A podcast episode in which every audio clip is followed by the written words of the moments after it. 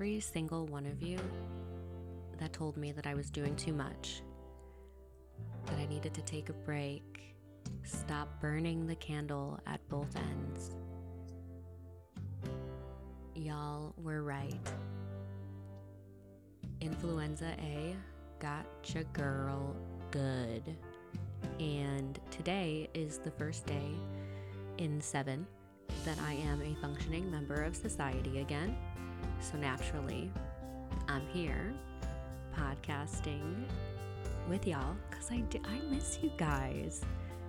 I feel like when I'm not sharing my story, that I just, I don't know, it just feels so good to share. It feels so good to be on the mic and reflecting back on where I was when I first started. Ugh, I, I hated sitting down at this mic alone. I swear to God, you guys, I would be like, okay, do my ritual, make sure I have my water, make sure I have this, is all the sounds off? Like, it was crazy, but I was really doing everything I could in my power to procrastinate hitting record. Anyways, I don't know about you, but sending music is a love language, one that I fully adopt as my own. So we have none other than the very handsome, very sexy Italian Batman to thank for the serendipitous send of a classic song inspiring the title of this episode. Nancy Sinatra singing Bang Bang, My Baby Shot Me Down, as I timelined this episode out, seemed almost satirical to the narrative evolving on my screen. The mindfuck you and I will experience in this episode isn't for the weak. Or actually, maybe it is. Maybe it only works on the weak. And that is definitely something to ponder. One thing's for sure it was completely intentional pain at the hands of someone I love and foolishly trusted. And I know I'm not alone when I say that happened and it sucks, but we're better for it, right? He didn't even say goodbye. He didn't take the time to lie. Bang, bang. I'm your host, Amanda Arnier, and this is the Dichotomy Diaries. Let's dive in. So, where'd we leave off? Oh, yeah, that's right. I was in my zone, out in the grass, grounding myself with a lovely popsicle, reading a book, just having some me time. When I came inside to find my husband had abandoned me for, I don't know, are you guys keeping count? I'm not sure. I think maybe this is the eighth time. The eighth time, yeah. So that's fun. Um, so let's just pick right back up there. So he was gone, and I couldn't figure out how he had, I, I guess, like how he had ran away. Because I'm like, my Jeep's here. Did someone pick him up? Like, did I not hear like an Uber come and like scoop him? It was all just really weird and I couldn't figure it out. But of course, he had like turned his location off and all of that. Well, I think that I probably had hit all the stops. And I'm, what I mean by that is like, oh, okay, let me send him a message on Instagram, Facebook Messenger, Snapchat, all the ways. And I'm like, what the fuck is going on? Please don't do this again. Of course, just in complete terror mode. And I want to say that, like, probably 45 minutes or so later, his location popped up again and he was at Midway Airport, which is about an hour away from where my dad lives, where we were living at the time. And I'm just like, I, I don't know. I guess in all of these moments, I'm always so shocked that it's happening again. And I'm disgusted and I'm embarrassed. But I was more so confused because I'm like, now we're in Illinois. And like, who is his ally here that is like helping him escape here? And like, why? Like, why would you just, I, I, I, don't know. I've given him so many opportunities to like on the front end be like, I need to go. And then go and truthfully, had he ever tried that? No. I had found out that actually one of his uh, financial submissives lives in Illinois, pretty far from my dad's house, too, and that he had, um, I guess, given him a call and said, I need you to come to this address. So, giving this person my father's home address, this person came, parked down the street, and he walked out. He got in his car, and this man drove him to Midway Airport to run away from me. So, he says that he's going to Las Vegas to work and make money because he's so distracted living in my dad's house. There's five Great Danes there, there's too many people. He can't focus and he really just needs to make money because if if he is going to get us out of the hole that he's put us in, he needs to do something about it. So he's making this abandonment seem like not an abandonment and seem like it's noble, which I also think he has kind of done in the past, but not as directly as this time. So I'm like, what work can you do in Las Vegas that you can't do here? Because everything you're doing is virtual, right? Like there's no in person meetups or anything. And he's like, oh, well, so actually, I hired a media company. And I'm like, what? What the fuck do you mean you hired a media company? We have no money. And he's like, yeah, well, you know, Ryan Pineda. And I'm like, come again. Like, I don't know who the fuck is this person, you know? Okay, so he's like an Instagram guy who helps people create ClickFunnels. Like, I don't know, the consultant we paid before that he didn't do the work for, thus no ClickFunnel being created. So now he's he has told me now he's paying this man, his media company, $7,000 to create Instagram reels to drive traffic. And I'm like, Dick, um, like that all sounds all good and, and great, but like, what are you selling? And he's like, Well, it's like lifestyle. Lifestyle what? Your lifestyle sucks. We're poor. We're homeless. Our marriage is in shambles.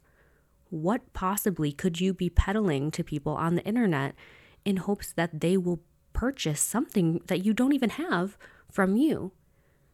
And he's like, They're, they're going to help me figure it out. I'm like, okay, $7,000 it's wild. There's so many things $7,000 at this point in time could have like completely fully covered, if not two things. And um and I'm just like all right. So you're you're going to create some reels that don't have any purpose. You're not selling anything. You're going to basically be lying to everybody on your reels about how you have it all together and that they should pay you to help them get it all together and it was the biggest crack of shit that I have ever heard in my life. But he won't listen to my advice. And he says, Well, I have to be in Vegas to record. Okay. All right. The, the real reason that he wanted to do this was because he wanted to be able to brush shoulders with Ryan Pineda. He wanted to be in the room with someone who was seriously super wealthy because what he uh, has always said and what he has always thought is if I'm in the room with those people, then I have a better chance at becoming one of those people. Well, not if you don't have a game plan. You can't just go in flashing your veneers and think that, like, oh yeah, let me just take him under my wing. Like, no, absolutely not. But I digress. So he says that he's going to be coming home after he records. He's sending me texts, you know, throughout the days. I love you. You're wonderful. And mind you, he actually is, he's at Matt's house again. He's staying at Matt's house. And from what it looks like when he's camming, because he's online camming still, is that he's like setting up the room, like changing the room around, making it like his, which is crazy, right? Because you're only going to be there for a week. Why are you moving stuff around? Kind of fishy. I think that maybe he thought that like his location was not on but actually, I'm not sure. It may have not been on from his phone, but in previous weeks, he had convinced me to buy him an Apple Watch and put it on our cell phone plan. And so I did, of course, whatever makes Dick happy. And his location was being shared from his Apple Watch, which I don't think he had figured out how to turn off yet. So I can see his location. He says he's in Vegas and that he's going to be recording. And his location is at the Vegas airport. And I'm just like chomping at the bit. I'm like, where are you going? You going to Hawaii? You going to Boston? Where are you going? And he takes off and he lands in San Francisco. So, San Francisco is another kind of like frequented place for him to meet up with Hawaii Sugar Daddy because Hawaii Sugar Daddy does business in San Francisco. Okay. I don't say anything. I I truthfully I was just like at least I can see where he is and like at least if I know that he's there like those are just things that I know and just having information and knowledge on where my husband was at was the only thing that I was grasping onto at this point. So I think that what really made me say something was that I saw that he was in Sausalito, which is like my favorite place in California. And I was like, why the fuck are you in Sausalito? His first reaction. How the fuck do you know where I am at? And I'm like, it doesn't matter. Like, why are you in Sausalito? Oh, I'm with Hawaii Sugar Daddy. I'm using him so that he can buy me clothes and trying to get some cash out of him. It's all business. And I go, okay, bring me back a sweatshirt. And he goes, okay, baby, I promise I will. That was like one of those moments where I was like, I'm not fighting. I'm not fighting. So I didn't fight. He did actually give me a sweatshirt and I still have it, which is crazy because it's like the one time he said he was going to do something and he actually did it. Meanwhile, back at home, again, we were living with my dad and my stepmom and my brother, and his girlfriend was there sometimes. But if Dick isn't there, they're kind of like, well, where is he? And we talk, all of us talk every day.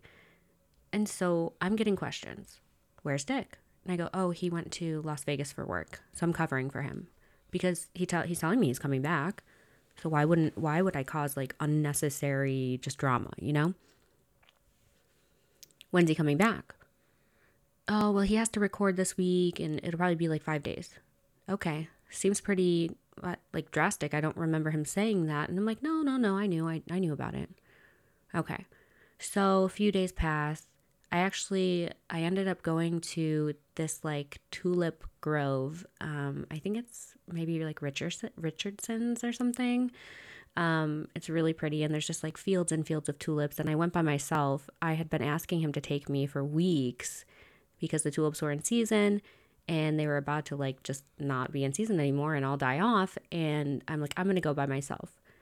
Every single time I go to do something like this by myself that I had asked him to take me, I feel proud of myself that I made it there and I'm doing something alone. But being there doesn't feel good.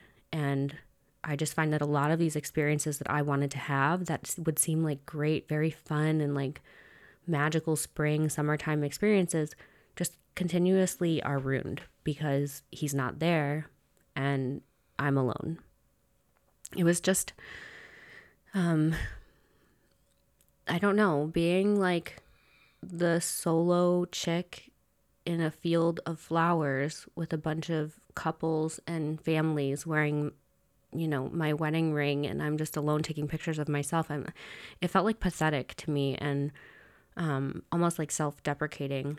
Um, so i took some pictures and i actually went home. I wasn't there long at all. So he says that he recorded and that he is going to be coming home tomorrow. And I'm like, okay. And he doesn't go to the airport in the morning. And then he ignores me for a whole day. I freak out, of course. And I'm like, why do you do this to me? And he's like, I just, I'm having a really hard time coming home. No shit. Like, I'm having a really hard time being your wife. How about that? I think that I went and did some retail therapy and I went and I bought some books um, from Borders. I bought a book and actually I, I wrote myself like a little time capsule note on the inside of it. And it's something that I look at to this day that kind of encapsulates exactly where I was and what I needed in this moment. So I'm going to read it to you. It says, Dear self, I know you're hurting right now. I know you feel like giving up. You feel so deeply, and while it may feel like a curse, never apologize for loving and feeling so deeply. You are special. God gave you this life and these experiences because He knows you can handle them. Even when the world feels like it's closing in and you have no one to hug you, remember that you have God. You have you. What an amazing gift you are to this world and this life. Anyone who throws you away is only doing themselves a disservice. You are love. And I signed it Love Amanda. Um, yeah, that's rough to read. Um, I don't know how else really to put it. Uh, I just felt like I was constantly trying to remind myself day in and day out that everything that I was doing was going to pay off in some way. I didn't know what that looked like. I didn't know if that looked like I would have my family that I always dreamed of and, and was kind of promised, or if I was going to end up alone again. And everything that I had worked so hard for was going to be a waste. But I tried to remain optimistic and always kind of take note of where I was at and how I was feeling because I knew if I was if I knew one thing was for sure is that I was going to look back at this time and it was going to be very pivotal and also very helpful for my future. So that um yeah, that's sad. I feel sad. I feel sad for myself, and that's a hard thing for me to feel. I don't know if you guys really have um, gathered that so far, but I feel sad for my husband a lot throughout this narrative. I feel sad for our family, um, but I I never really feel sad for myself, and I'm not sure why that feeling is difficult for me. Um, but I think that it's a defense mechanism and I'm trying to work through that. So, recognizing when I feel sad for myself, I have been vocalizing it more. So, you may hear me say that a little bit more as of late.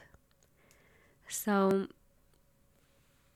I think at this point, my family is a little bit on edge. Um, I'm really like losing weight drastically. I'm not really eating and I'm not spending time like in the common areas of the house. Spending just a lot of time in my room. Um not really socializing. Work is falling behind and I'm I'm stressed about that. I my ethical and moral compass when it comes to saying that I'm working when I'm not is really, really fucked up. I wish it wasn't as crazy as it is because I know there's a lot of people who can be like, yeah, I'm logged in and I'm getting paid, but I, I do not like to lie to my employers. So um, I was really, really struggling with being present for work when my actual present was just in ruins. I decided that I needed to go spend a little bit time with my mom. And um, I actually went over to her house with the dogs. And again, it's summertime. My mom has a pool and a backyard. My dad does too, but you know, sometimes you just need your mom.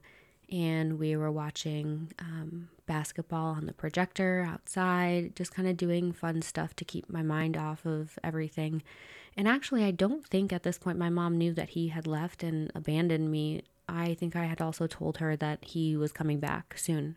So, um, yeah, I could see that there were a few things that I didn't really like that were going on in Las Vegas. So, again, he was supposed to be back already, and I did not have a timeline of when he would be back. So, there was that question, and I felt uncomfortable with being questioned by my parents because, again, like, they're letting us live rent free and he had just pulled the stunt and you know he's the reason why we're there and on top of them and now i can see that he's like paying women from our business account and one of them he paid like $350 to some woman and i like questioned him about it and he's like oh, I had to pay for Matt's housekeeper because I'm staying here.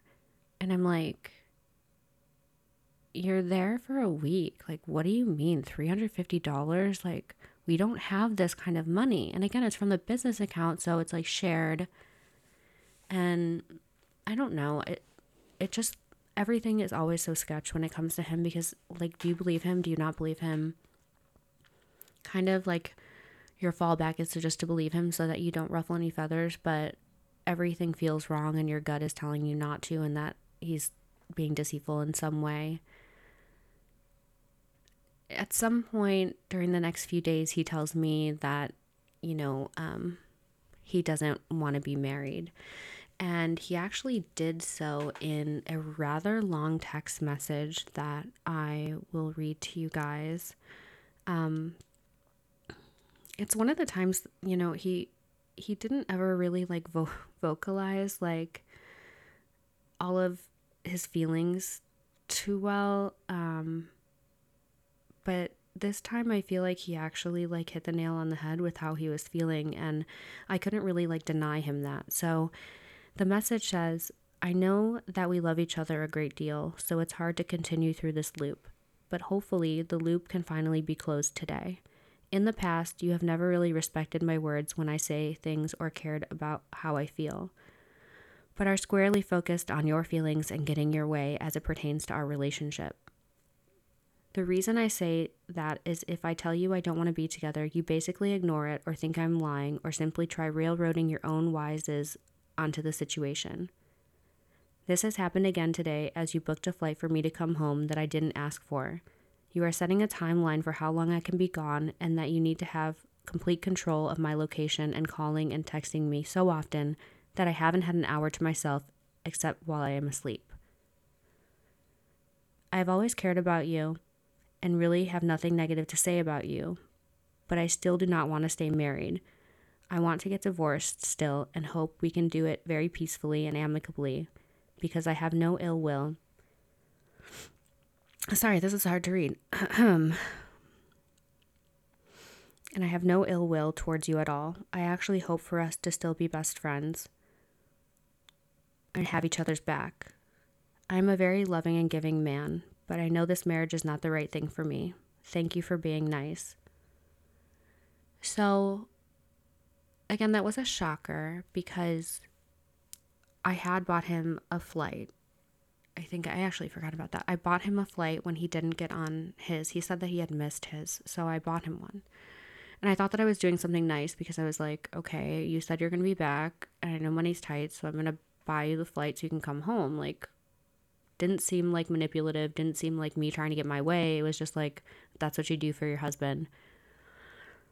So, again, it was money I didn't have, and I put it out, and I'm just so spent, you guys. And um, I think that I just replied back to this, like, that's who I am. And if that's what you want, then that's what you can have.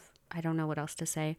And I think that I just really ignored him for the rest of the day because he had sent that I want to say, I think it was like early in the morning.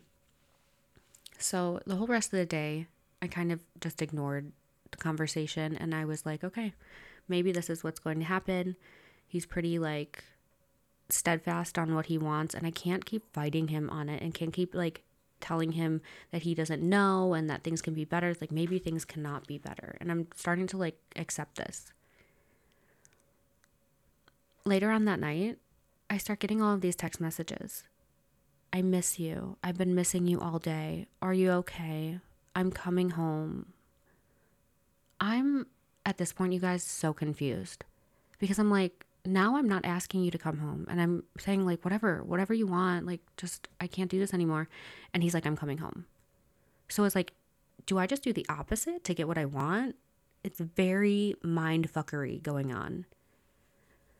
I'm trying to keep my mind busy and because okay, if he says he's coming home, I get so fucking excited.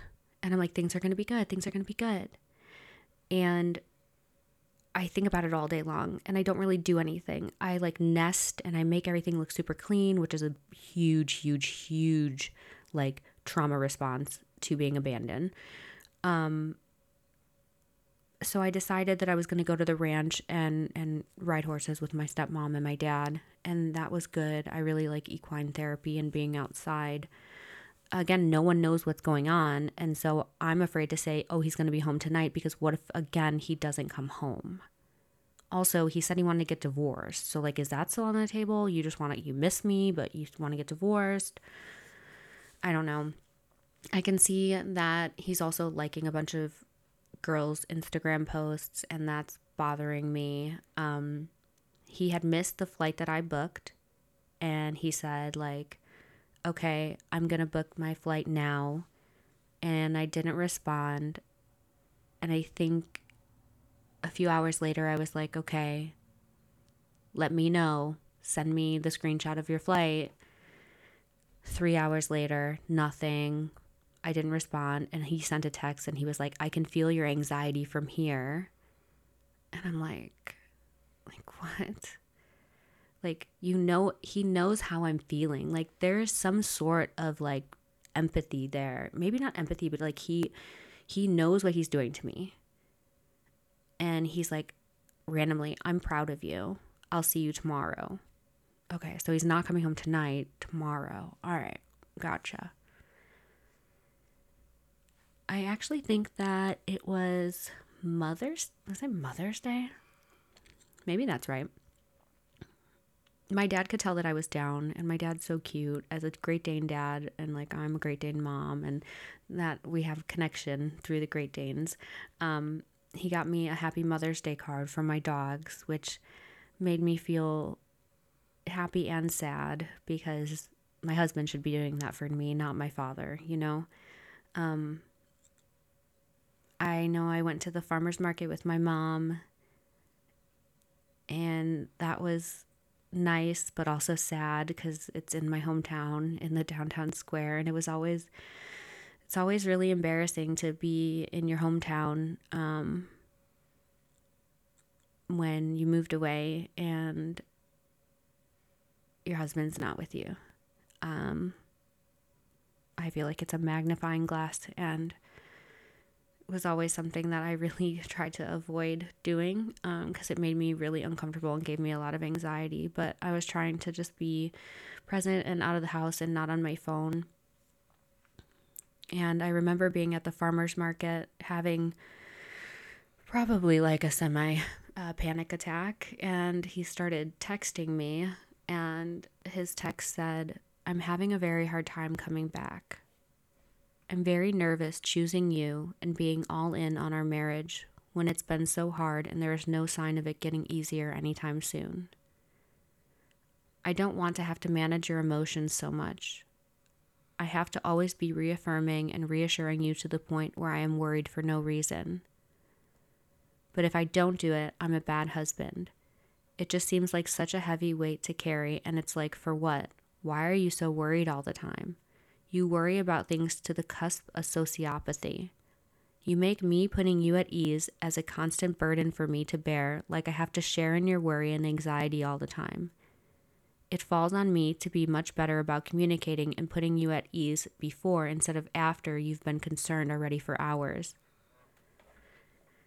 Then he's like, Fuck, this sucks.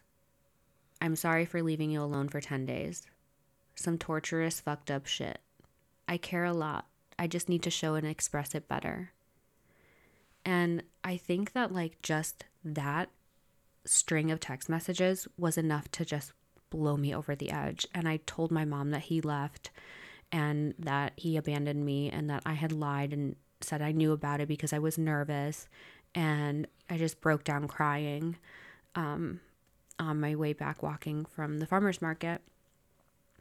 And so now you know, he's basically saying like me having feelings and me feeling any kind of way about him abandoning me is not okay and that it's not his job to make me feel better even though he's the reason that I'm feeling sad.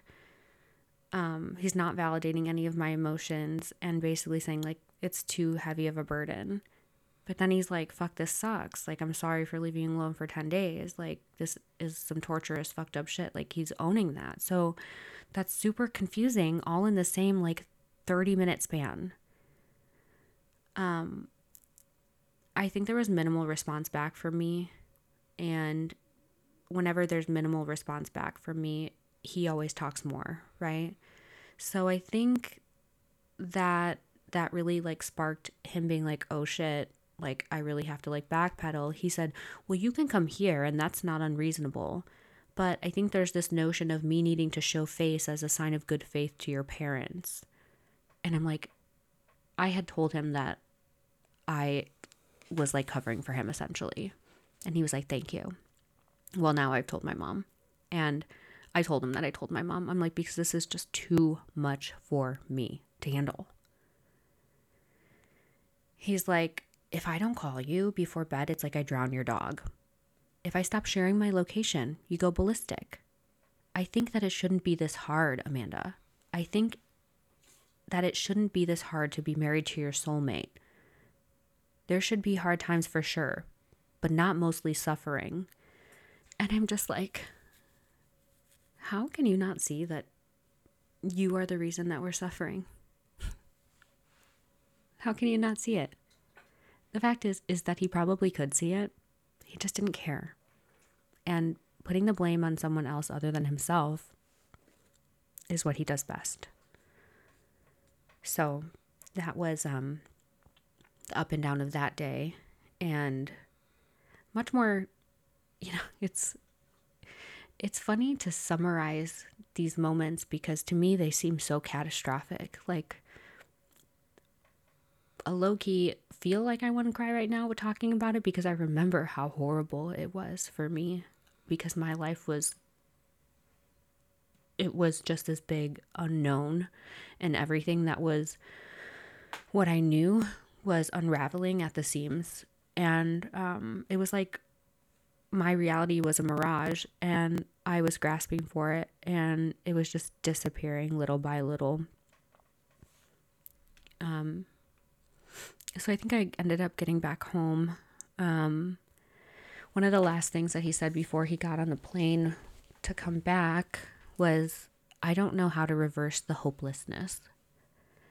And um, I think that that's a profound statement because it seems so easy for me to lay out what he should do to reverse the hopelessness for our life. But for him, that what he wasn't the problem and the problem was me. So it was just these we're just butting heads all the time. It's you know it was toxic. That's what it was.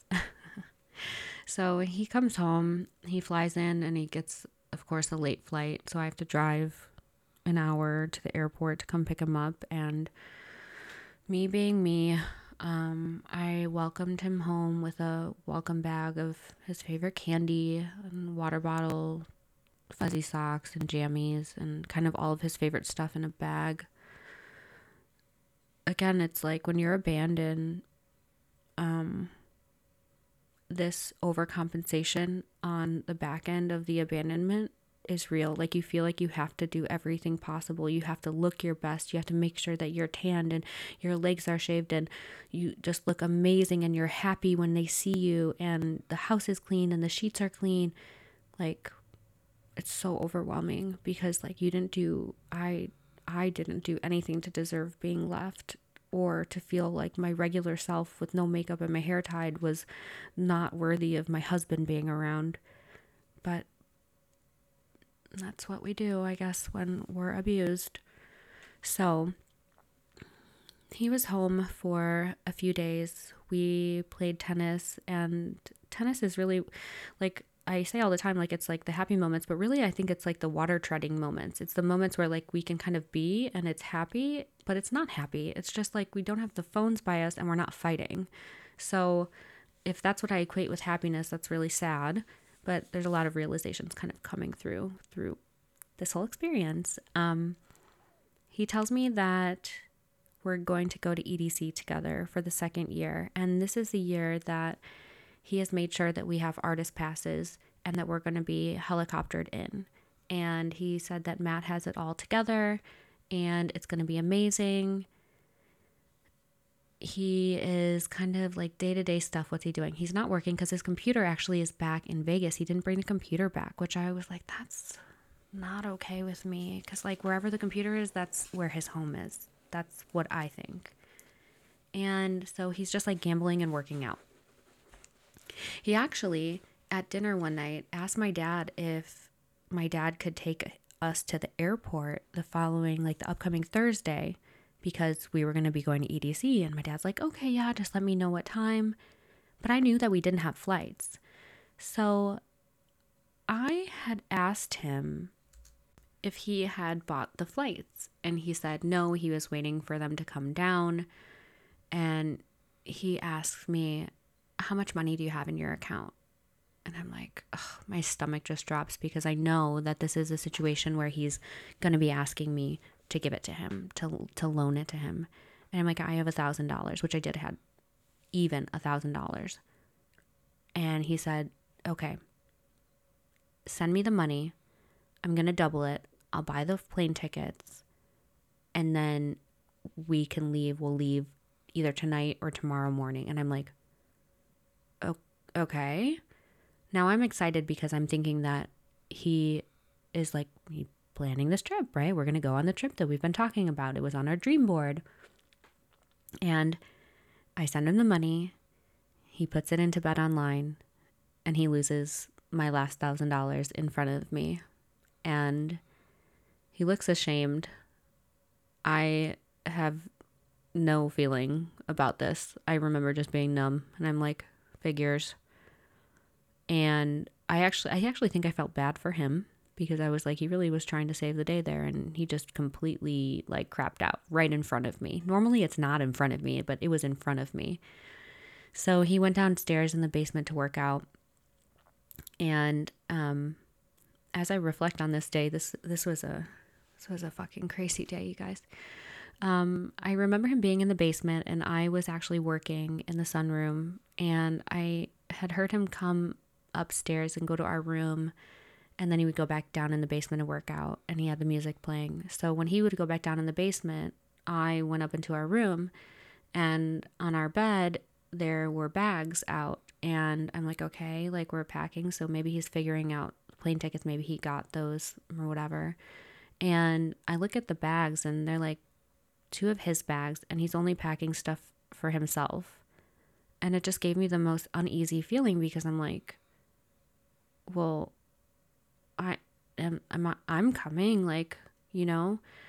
And so I got my bag out and I put it next to his. And so then he came upstairs while I was still up there one time and I'm putting my stuff in my bag and I said, "Do you want like what do you want me to help you pack?" And he's like, "No, it's okay. I got it." And I remember turning around as he was in the doorway of our room and he kind of had his arms like up on the doorway and I just like looked at him and he's like, It's okay. It's gonna be okay. I'm not leaving you. I'm not doing this again. I hadn't said one word, but like just the look on my face could just express exactly how my body was feeling. Like I was going into the panic mode that my body remembered. Like my gut was telling me that he was going to leave again and I would not be going with. He's like, I'm not going to do it again okay, I trust you. He's like, why don't you go make us something to eat? He's like, you need to eat, like gesturing like my clavicle is like your skin and bones, like whatever. So, um, I went downstairs and I think as I went downstairs, I saw him like going into the office and grabbing more of like his computer supplies, which to me would indicate that he was planning on staying in Las Vegas for a while. So why would he be bringing his computer stuff? Like that's where your computer stuff is where your home is and this is your home. Um, so, yeah, um, just little things that you notice when this happens over and over again. So he comes downstairs into the kitchen and he actually has his bags like in each of his hands and they're all like packed up and he puts them on the floor in the kitchen and he leaned up against the counter opposite of me and he said, looked me dead in the eyes, and he was like, I'm going to Las Vegas for EDC, and you're not coming with me. I'm going alone. And I'm like, huh? What do you mean? And he's like, I'm telling you for the first time up front, and I'm not abandoning you. I'm doing what you asked me to do.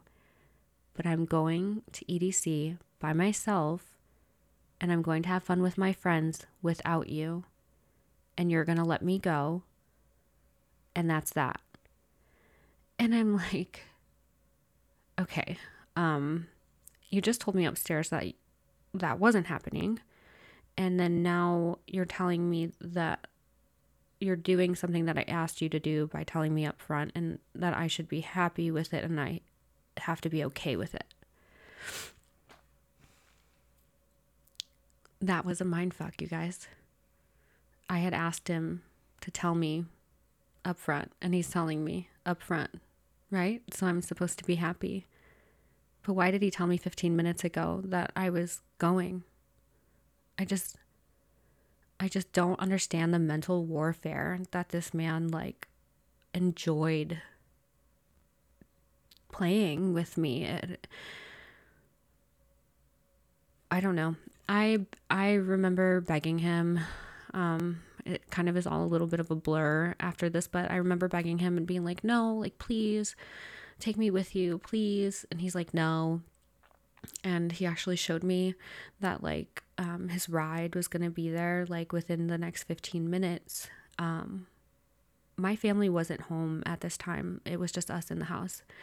And I was super embarrassed because I know that there's like cameras outside of the house and I was like, "Oh my gosh, like he's they're going to be he's going to be on camera like with bags like leaving."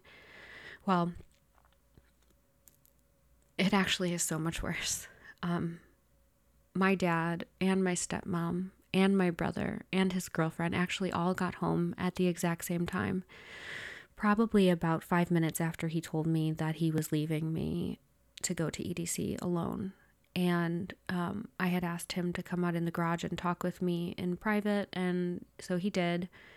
And it was more of like a screaming, crying match than anything. I think my dad poked his head out, was like, Is everything good? And I'm like, Yeah, yeah, yeah, it's fine. Well, needless to say, his uh, fin sub, the Illinois douchebag, came again and picked him up, this time literally dead smack in front of my father's house, and left me in the street barefoot, crying, and drove off to the airport. He turned off his location and um, I it's it's just so sad, you guys.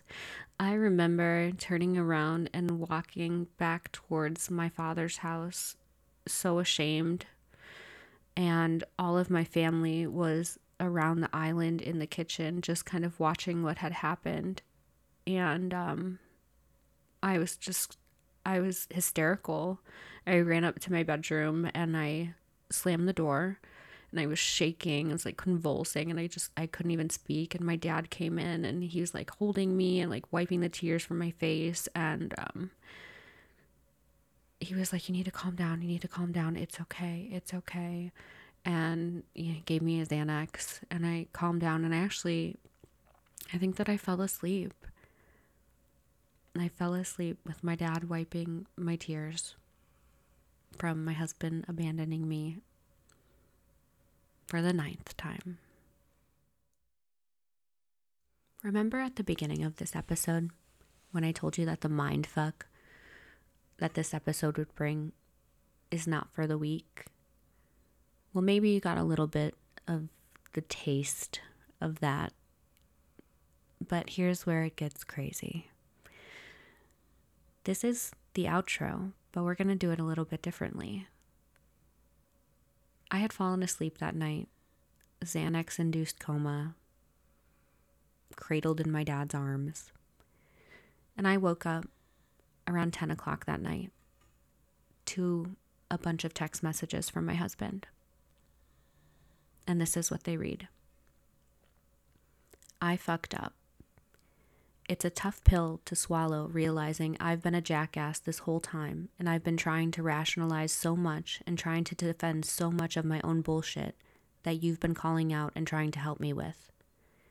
I reply, You still left.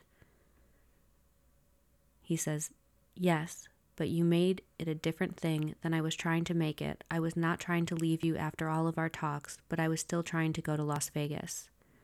I said, You had a choice, and you made the wrong one. I was praying to God that I wouldn't wake up, but that if I did, it was to you shaking me and apologizing. We were headed there, you idiot. You have one opportunity to redeem yourself. I hope you can figure out what that is. Last one. He said, I have no idea what that was about, and I don't know what my one last opportunity to redeem myself would be in your eyes. I said, Take some guesses. And he said, To buy your flight tomorrow, I would assume would be the one. I said, No, I'm not flying to Las Vegas without you. I told you that. He said, Then coming back to Crystal Lake and picking, choosing, and loving you and saying sorry to your family for being dumb? I said, Indeed. I said, My guess, based off facts, is that that won't happen. You prioritize fun, friends, and money over me, and that will never change. If I'm wrong, cool, but that's not an opinion, that's a fact. He said, What is a fact? My response, that you prioritize fun, friends, and money over me. If you didn't, you wouldn't have let that plane take off with you on it. He said, I'm sorry for always making you feel like you are second fiddle and need to compete with everything and everyone for my love and attention and affection. I said, I could die tonight, tomorrow, Friday. Could you live with yourself knowing that you loved me as much as you did and ignored all of my love and outreach of help? Sorry, this is a little bit difficult. Um, because I think life's too fucking short to wait and see. Thanks for the apology. What do I do with that? He said, I agree, life is too short. I replied, Cuddle in my bed, in my puddle of tears.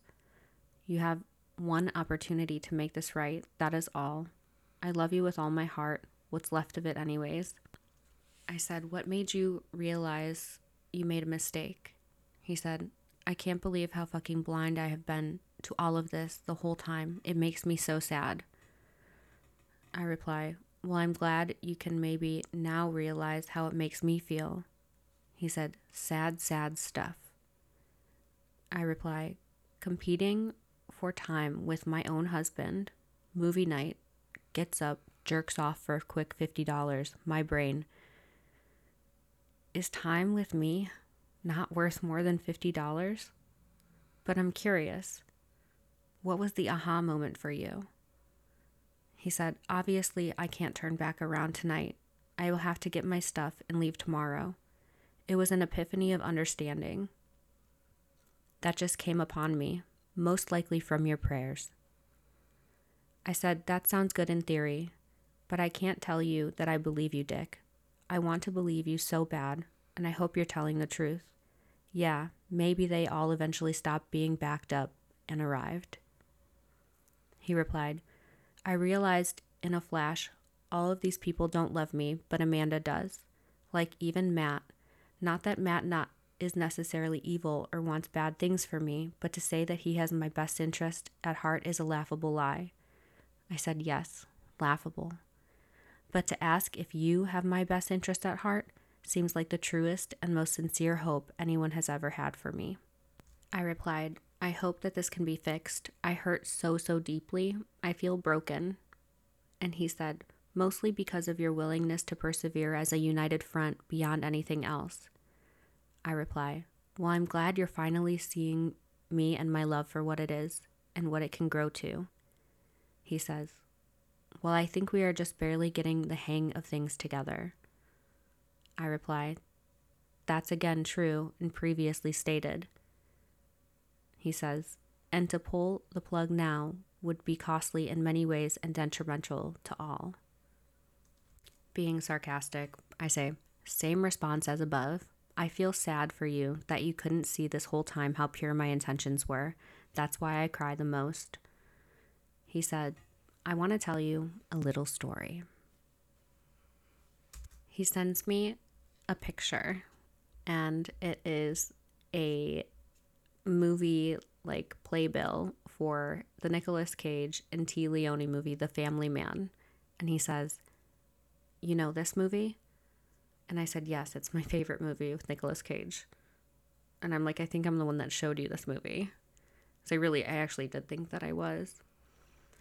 And he said, You're absolutely not, but that's not the fact. The fact that you say that it's your favorite is mind blowing.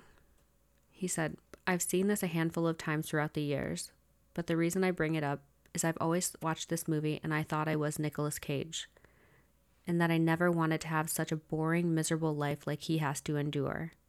I said, Yep, makes sense. And have always basically sided with the non prevailing theory of the movie which is, of course, that him being in the suburbs with his wife and family, although not super glamorous, was still his, and that it was worth more than the Ferrari and high rise. And I've always thought that's such horseshit. And the irony is that I've been trying too hard to fight that off instead of just embrace all the love and joy I could feel by running on a hamster wheel towards nothing. I said, The funny thing is, it wouldn't be a hamster wheel. You're too smart for career monotony, but the rest is very true. He said, No, no, I mean the hamster wheel towards nothing is like chasing material things like a Ferrari and a high rise. Sorry if I didn't say that properly. I replied, Wife, family, warmth, security, babies, growth, love, abundance, faith is the reason, not the fast car or biggest high rise. He said, even being raised in the church and knowing the plan of salvation, I'm still like, eh, I don't know. I said, those things are nice, but they won't love you when you need it. You won't get to teach your designer suits how to play tennis and baseball. He said, Ferrari and nice house seems pretty good. I'm so fucking stupid. It's honestly so embarrassing I have to laugh at myself, like as if I had something better to do with my life. I replied, I don't know what to say, baby. I'm sorry. This epiphany is great. Everything I've been trying to show you. He replies, It's just sad because I genuinely wanted to escape to go and find who knows what. I said, It is really sad. We all make mistakes. He said, I can't believe I'm actually an idiot, and the worst part is, I thought I wasn't. That's so brutal. I said, I'm just glad this happened now and not in five years. I wouldn't be well. He replied, True. The crazy part is I was certain I was right. I said, I'm very much aware of that. It's been hard to watch and live. I mean, I watch you drive the train, but I'm on it, not from the sidelines. I don't want to cry anymore. I want you to feel safe and protected by you and your love for me and us. I said, My body physically feels like it has been carrying a boulder uphill for close to two years. He said, you can finally put that boulder down. I'm also embarrassed because I am clearly in love with you and have fought it so hard. Like, the most hard. I replied, Yes, I am aware. I went to sleep that night feeling like my prayers for the past two years had been unleashed from some fictitious floodgate and that he heard them. He being God, he being Dick. I don't know. I felt like everything that I had been working so hard for him to realize he was not only exclaiming to me, but calling himself out for not seeing it. And so it seemed so genuine. Um, and I really did close my eyes and I, I slept well without Xanax for the first time in weeks. And he was supposed to get on a flight when he landed and turn right back around. And um, that didn't happen it's not over yet. It's not over yet. It's not over yet. It's not over yet.